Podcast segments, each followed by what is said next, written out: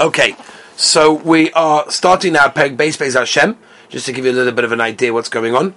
Uh, yesterday we started and we talked about the Indian of who was Elimelech and um, exactly what happened to Nomi with her two sons, which eventually they died and her husband died, and not in that sequence.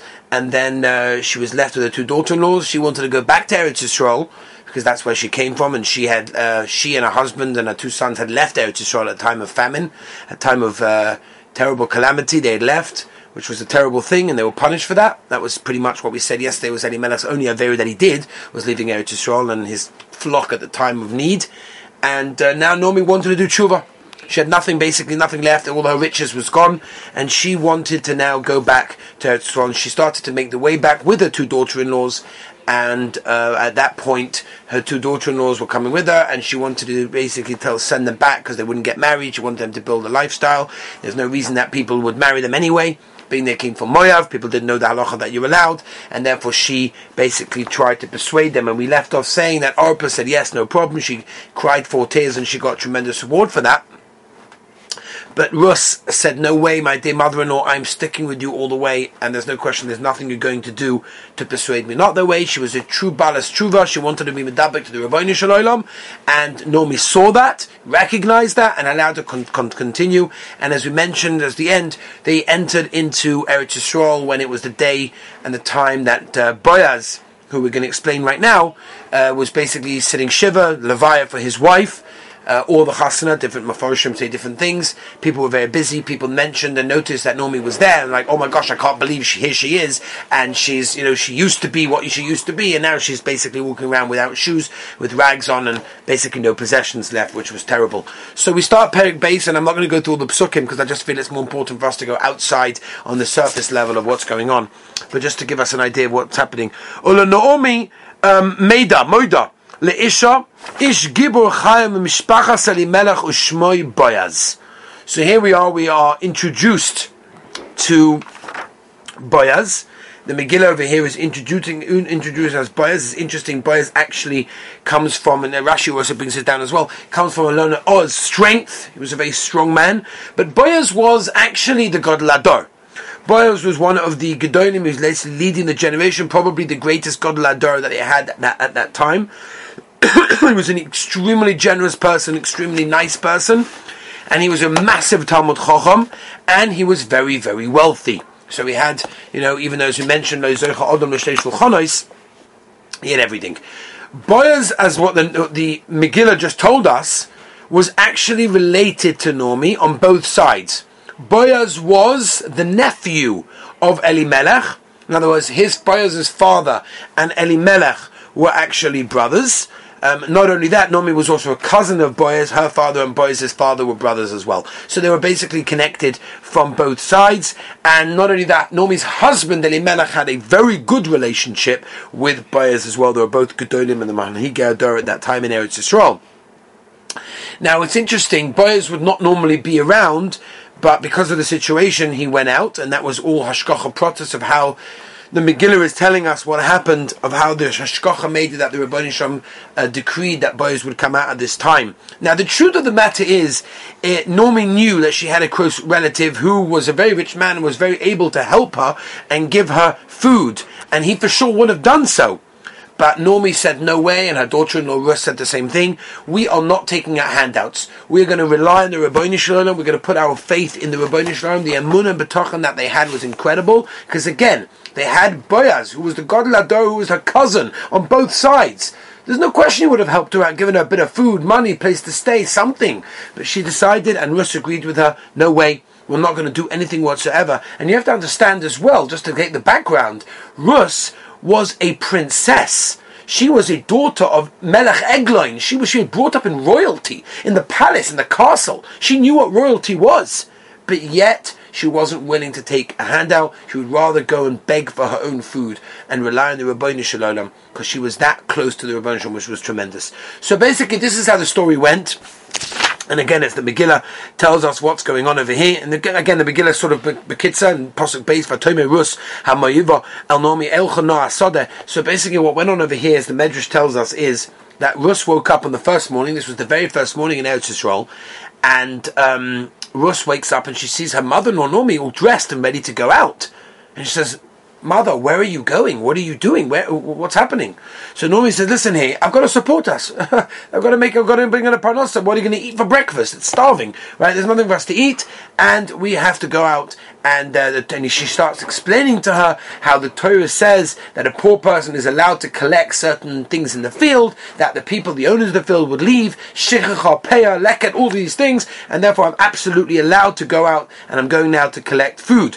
So, um, Rus got up and she said, My dear mother, her mother in law, absolutely not. No, under no circumstances are you, Nomi, who was the wife of Elimelech, the god of Ador, the richest man, the powerful man, the leader Ador, you are not going out to mavaza yourself, to embarrass yourself, and picking up some, some stalks of, you know, of, of wheat and bringing it home. Absolutely not. I'm not going to allow such a humiliation to happen, and therefore I am going to do this. Right? Even though, again, Rus was a princess. She wasn't never used to that. She would never agree to that. But not to allow her mother-in-law, she said, absolutely not. I'm not going to do that, and I'm not going to allow you to do that. But I want you to give me permission. And that was very important because Rus was not uh, allowing herself to go unless she got permission from her mother-in-law Nomi in order to do this. It was not easy for her mother-in-law to agree. But she begged and begged, and eventually she said, "Yes, you can go." And that's what it is. What it, what, what's what the posuk tells us over here is happening. Um, so she told her to go. Now, um, very interesting. So,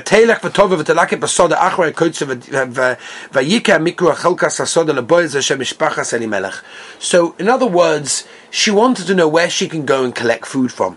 So before she went out, she sort of assessed the situation because they had to travel in groups, and she wanted to make sure that she would be in a group of normal, decent, upstanding people, not with you know low life people, people that she should be with, because obviously she didn't want to attract any more attention. She was a very beautiful woman, so she made sure that the group that she walked with was a very, very respectful group, very you know normal people, and then she went and um, she was basically put her hands in the Rabboni Shalom, said, Rabboni Shalom, I have no idea where I'm going, no idea what I'm doing, I'm leaving it to you and uh, she was just confident that the Rabbanishim would basically provide for all of her needs. That's what happened. In fact, the Megillah tells us, the Malbim says it over here, she didn't have to go very far. Right outside the city gates, immediately right there, she saw a field which eventually she found out belonged to Boaz, the Gadol Hadar, who owned a tremendous amount of field. And in fact, what's interesting, the Medrash Lekech Toiv brings down that the Rabbi Shalom specifically sent her to Boaz's field because eventually, as we're going to say, she married Boaz, and she he, Rabbi Shalom didn't want Rus to always have these memories of picking wheat in some some stranger's field. Rather, let her remember picking wheat in her own field that she actually eventually owned. And that's why the Ashkocha Prota says the Malbim, and there's a lot going on over here, we can't even get to everything, that the Rabban Shalom, in fact there was a Malach, that uh, says the Medrash, that, that guided her, Dafka, to that field, that she shouldn't be embarrassed over there. And this was the Rabbi Shalom planting the seeds for Malchus based David to guide her to a field that eventually belonged to her. And she started to gather um, some of the wheat that she could. Uh, generally, what people did was they, the people, the, the poor people, would stand right next to the people who were cutting, stand right behind them, and as soon as they dropped something, would chop it. It's like a scramble to get as much as they can. She was a very tsunua woman. She was a very beautiful woman, but she was a very holy woman, and therefore she said, "Absolutely not. I'm going to be standing very far away from these cutters. I don't want to attract any unnecessary at, uh, attention." And she didn't want to definitely get close to any men whatsoever uh, while, and this is a famous one, while the other people, uh, in order to crouch down into the field, would lift up their skirts in order to go down. She didn't compromise anything whatsoever, and she didn't, as Chazal actually tell us, the Medrash, she never even revealed a finger. Not one finger was even revealed, which was very hard for her, but she wanted to make sure she didn't attract any attention, and she made sure when she when she bent down to do it in a way that her garments would actually cover herself as she bent down to make sure. Obviously, as the Medrash tells us in Rus Rabbah, there was no conversation. She never schmoozed with any of the guys there, which was unlike the other people that were schmoozing conversations with all the other people over there. She did not do that. Um, she she you know she did it in a very very in a way that was basically al halacha. She only took one or two, which is the halacha. She didn't take three. She mamish kept to the halachas of, of, of collecting, unlike all the other cutters didn't do that. Now interesting. Pasuk dalev v'hine Boaz bo mi beis lechem. You have to understand. Just just take it in for a moment. Boaz is the godel hadar. Right, Reb if theoretically he owned some fields or some property in Bnei Barak, is not going to check on the property. It's just not happening. Boaz was the Godel Hador, remember the manhig of the generation.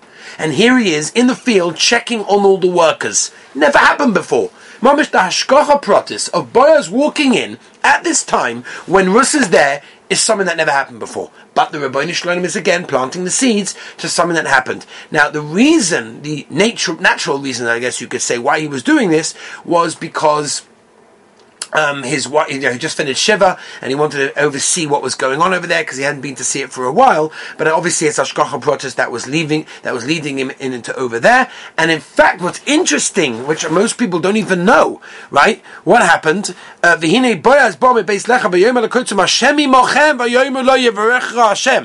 know that this is the Makor? This is the Makor, right here in Rus, of how we are allowed to say Shalom, we're allowed to say Hashem's name by greeting someone. The Makor is right here in Rus. People didn't know it beforehand. This is the Makor, Bayas taught us that you're allowed to actually mention the Rabboni Shalom. Saying the Gemara Brachas talks about this in Aleph and Aleph, that goes through uh, that Inyan. Now, after um, exchanging, you know, they were, they were, they greeted each other, whatever it is. He noticed this woman that was extremely tsanua. Not only tsanua, he was, she was doing things in the way that was very interesting. The way she collected everything, the way she did it patiently. She stood away from everyone else. She did so many things over there that were very unusual. And he wanted to find out who is this girl. And he turned to his his deputy, his chief in command, and he said, "Can you tell me something? Who is this woman?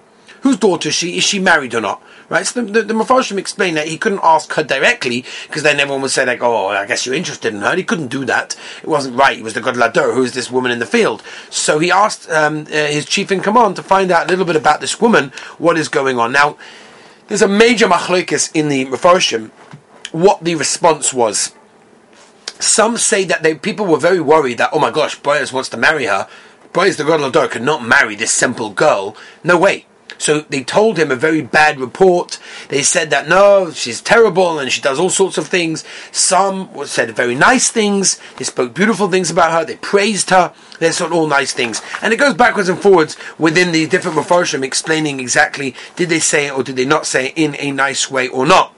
But Whatever it was, Boaz saw something very special about this woman, and his opinion of this woman did not change just because some people gave a bad report about her.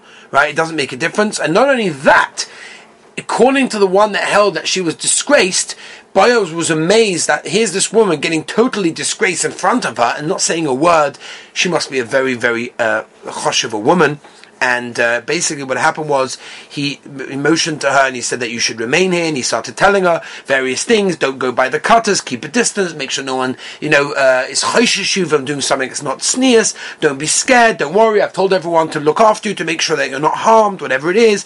And he said, "My dear Rus." You've joined the nation and you've accepted, you know, Kabbalah Torah mitzvahs, and he started to give instructions how to do certain things, and he started to give her basically he was planning out her life of spirituality that would elevate Rus to a totally different level. Now Rus hearing this from the Gadol Hadar was chuffed, obviously, um, and at the same time she fell on her face and she says, "No, no, no, you know, uh, you don't obviously know who I am, and I'm just a simple person. Why are you even talking to me?" And Boaz said, "No, don't worry, I know who you are, and you're absolutely amazing, and whatever it is." And she and she actually did cry because she was worried that maybe someone was choishisha from doing something immodest, which what some people were saying about her. And she was like, "I, I was trying to be so careful, especially stayed far away. How come people are choishish me do something immodest?" She started crying, whatever it was And Boaz said, no, don't worry, don't listen to those people. There's nothing to be worried about whatsoever. It's absolutely fine.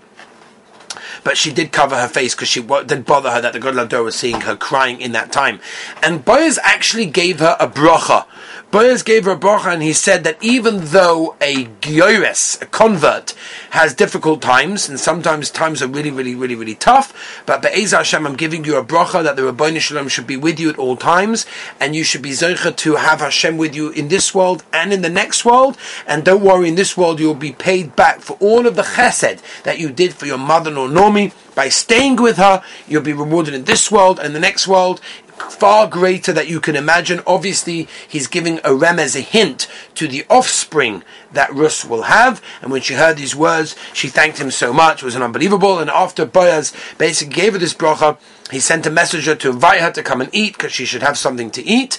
Um, and again, they saw the tremendous thing that she didn't want to join all the rest of the people that were gathering and all the cutters over there. She wanted to sit by herself. So once again, Boaz saw what a tremendous way how uh, that she was. She was very careful not to mingle or do anything in that way. Now, um, what, what, happened was, um, yeah. ויאמר לבויז לאיס אויכל גשויה אלוהים ואוכלתו מן הלחם ודבלתו פטרה בחוימס ותשע וצד הקוצים ויצפה לו הקולי והתויכל והתספה והתויה. Um, yeah. Okay. So basically, what happened was he, he told her to come back and then eat some of the bread and dip it into vinegar, whatever it was. Basically, there's uh, there's some hints into what the Mefarshim explaining what's going on behind the scenes in the in the actual Megillah is that when Boaz told Rus to come back, what he's basically referring to is that she should come back and give birth to um, Malchus Beis David, which is obviously what happens afterwards. Now, once Rus left so what happened was Boaz turned to all of his people and he said, listen, I want you to make sure that you allow this woman to gather whatever she wants to gather. Whatever she wants, let her take. Don't say anything to her. She's allowed to take anything. Be careful how you treat her. She's a princess. That's what that's what he told her. And all the cutters over there basically were very careful to listen to whatever Boaz told them to do. They specifically left a lot of bundles in the field to allow her to take more than she could regularly or anyone else could regularly take because Boaz had given her a little bit of protectia over there. She came back at the end of the day. She came back to her mother-in-law, who was obviously waiting hungrily to, to see what her daughter-in-law has picked up from the field. She wasn't expecting that much because you have to understand, a lot of people were still poor. You know, the business wasn't so great. People were, you know, gathering lots of things, and therefore she understood. She, you know, she was a stranger. What did she know about the ropes of how to collect grain? So she wasn't expecting too much. She saw her comes back. She sees a tremendous amount of food. She's like, "Where did you get all this from? It's it's not possible that you gathered all of these things. What's going on?" So it's actually very, very interesting. There's another thing as well which uh, I have to mention to you, and that is like this. Um, where is this? Oh, that's right. Um, he gave Boaz gave her what to eat, right? He gave her actually a small amount of barley, and as Chazal tell us, he gave a small amount of barley which he was able to hold in two fingers, and she ate it, and she was very full, and she had leftovers.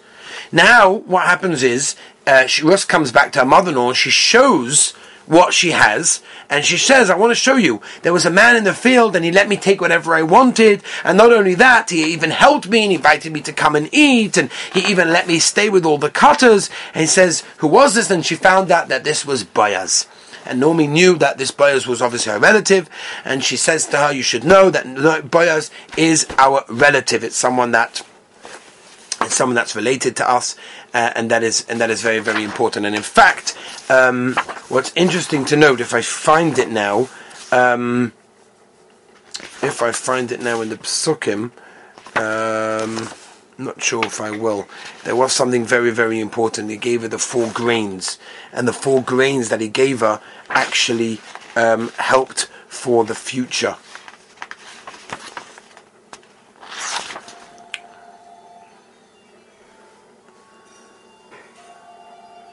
Okay, I can't find it at this exact moment of time. Um, but okay, fine. That is that. Um, okay, so um, basically, that's what happened. Then Naomi gives her daughter-in-law a tremendous bracha for thanking, thanking her and thanking the Rabbanu Shalom, giving her a tremendous bracha for everything that she has. Now, We're holding now pretty much right. This is we're holding by Perik Gimel, right? This is pretty much where we're holding right now. Again, it's amazing what you the, what I've discussed so far was pretty much Perik base. Go through Perik base, like what all of that happened right then. Again, it spanned over ten years. But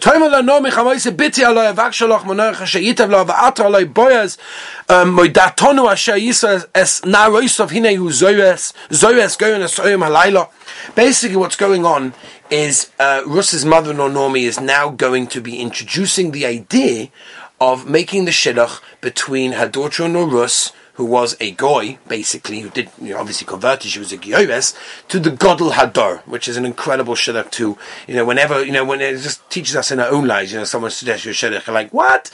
Are you crazy? Me? Like, come on, no shaykhs. Nothing could have been further than Rus and Bayas. The Godel Hadar with the goyves. Makes no sense. But upon him, it was suggested, and Nomi knew that this was the truth and this is what would have happened. And we have to understand as well, before we mention this story, you know, we don't understand all the all what happened over there. It makes no sense to us, and we, it's also a little bit beyond our comprehension. Uh, uh, beyond our comprehension, but because it's in the Torah, because Chazal tell it to us, we have to understand it. We have to say it according to their madrega, right? We don't understand these things. We can't look at it in our lives, twenty twenty Tovshin Pay eyes, because it doesn't work. We have to understand it from their eyes. Now, there were three months that Nomi decided she's not going to say anything to Rus about the subject of getting married because she figured that Boaz understood what's going on and therefore Boaz wants to get married. He'll come in and suggest the Siddur himself. Only after the season of harvesting finished and Boaz never came, Nomi decided, you know what, I have to do something, right? If Boaz isn't coming here, you're going to go to him. And um, that was one reason, and there's another reason she waited three months, is she wanted to prove that Rus was a real Gioires, and everything she learned she internalized and she kept, and therefore because of that, she waited three months to see if she was really uh, very, very serious about her conversion, which she did. Three months later, she still was. She realized she was really truth about it. So basically, Nomi turns to her daughter-in-law and she said, listen here, I want to suggest to you a shidduch. It's a great shidduch, right? I know you know Boaz because you've come to go and collect in the field and you know who he is and he's the tzaddik ador and the god ador.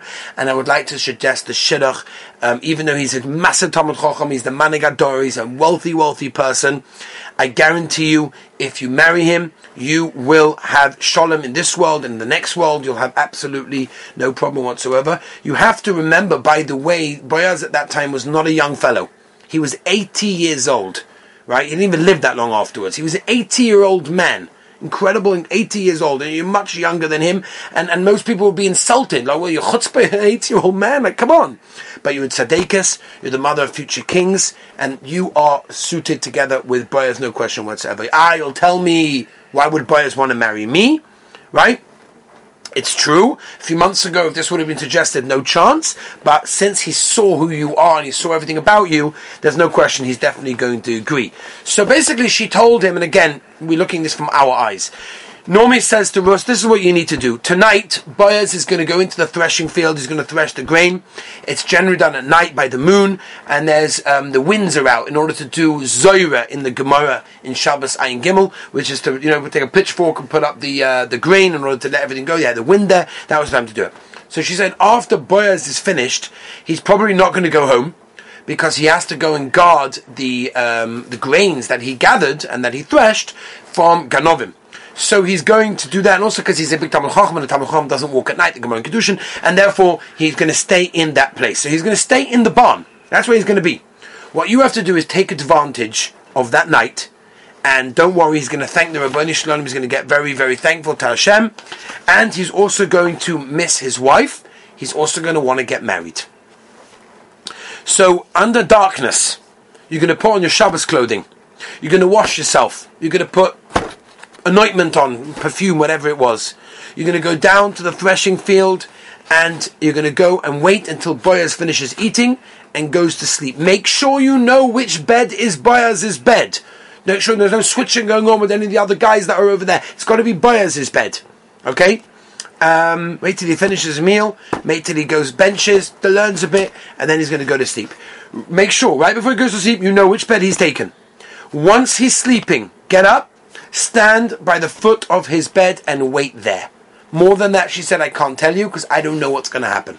Right? So you can imagine, it was a little bit of an embarrassing situation, but that's what happens. She said, "Don't worry, Rus. You've got unbelievable schuyos. It will be incredible. Everything will work out for the best. Just do as I say and follow all the steps." And that's exactly what happened. She went down. She put a Shabbos on. She, she looked at Boaz. She saw him finishing off his meal. He went to learn a bit, and then he finally went to sleep. And she watched which bed it was. After some time, she waited till he fell asleep. She got up and. Um, um, you have to remember as well, it was very unusual for Boaz to do this. He was the God Lador, like what are you, drinking and eating and falling asleep isn't it something that a God Lador normally does. But again, Ashkocha protest that night he does it, and the Rabban Shalom made that Boaz ate a lot, went to sleep earlier than normal, sleep deeply in order to for Rus to do what she did. She waited for the moment to arrive. She got up very quietly, very slowly, obviously with a lot of sneers. She covered her face. She didn't want to be recognized, and she sat down waiting by the foot of his bed, not doing anything. Boaz was sleeping, didn't realize um, he woke up at midnight, which was his minute to wake up at Chatzos, for obviously to learn Torah. And he was very frightened because he saw a woman standing right by his bed. Made no sense. He was very, very, like, very nervous. He thought maybe it was a shindala, the shade or something. And he said, "If you're a shindala, get out of here." And she said, "No, no, no." Boaz Atzadik, don't worry, I'm a human being, and I want to become part of your family.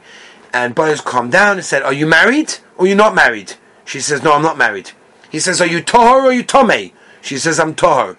You can imagine Chazal tell us over here in the Gemara in Sanhedrin Yud base that this Nisoyan that Boaz was faced with right now was a similar Nisoyan to Yosef at Tzaddik was faced in Mitzrayim with Ashes Potiphar.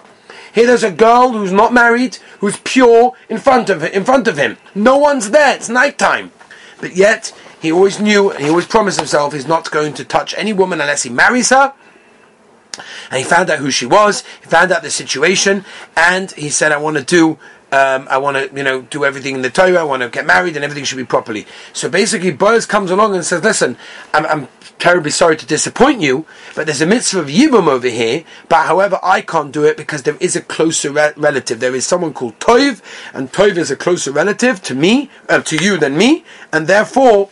Even though he's allowed to marry another wife because he's married already, he probably won't want to, but he at the end of the day uh, probably won't want to marry you also because you come from Moav, but I have to ask him first because he's a closer relative, and I know you didn't have any children. The mitzvah of Yibam is a wonderful mitzvah, I'd love to do it, but he comes first, and therefore, if I ask him and he says no, then I'll do it. So you can imagine that night, for the rest of the night, Boaz couldn't sleep, Nomi couldn't sleep, nobody could sleep because everyone didn't know what was going on. The next morning, Boaz goes to the Sanhedrin, he was the Rosh the Sanhedrin, he went there, and he started talking to uh, he started talking to uh, to Toiv. Um, very very interesting. Now. This is actually what I was meant to actually. I'm sorry, I got mixed up. This is the grains that I was referring to. Before he went, Boaz gave uh, Rus a present, and that present was, according to some opinions, was six grains. What were these six grains? These were six tzaddikim and six brachas that would be born from her. One was David Amelech, Chizkiyo, Yeshio, Hananya, Mishael, and Azariah. Daniel and Melech Moshiach. Can you imagine? These are the six uh, that she had, which were in, in, in incredible were absolutely incredible. Sometimes it's even more of them. It comes out to be more because there's the brachas that come out. Whatever it was, he went out. He went to the Din and he went out to uh, find out from Tov whether or not he wanted to marry her. And Tov sat down with Boaz. They sat down to discuss various things, and he said, "Listen, now I want to bring up this idea of getting married because she's a closer relative to you, right? Our relative Eli Elimelech, as we know, passed away, and we want to uh, bring give the field, and we want to get married, or the whole thing. I have to ask you first because you are obviously a closer relative." And he said, "Listen, here, I'm not getting married. She comes from Moav, and I'm not allowed, even though the loch is actually you are allowed, but he didn't know that. And number two, I'm married already, so therefore there's no reason that I want to marry somebody else, and no, I don't want to do it. Therefore, Boaz said, okay, I'm going to now do it myself, and he came, came along, and that is exactly what happened. He did marry, they did the mitzvah over there, and um, after the, everything was settled as well, Boaz took 10 people, members of the Sanhedrin itself, and he requested they should be uh, aiders to the kinyan of not only the field but also of the marriage as well that they wanted to do. Um, to make everyone know that you're allowed to marry someone that comes from Moav, and everyone said yes, they did it, and they had the um, all the Zakanim did the Birchas Nasum over there, and they did a tremendous thing. And obviously, as we know, he married her with a, with Mamish uh, Rusta Ishas the boys, the Gibor that what the Megillah tells us.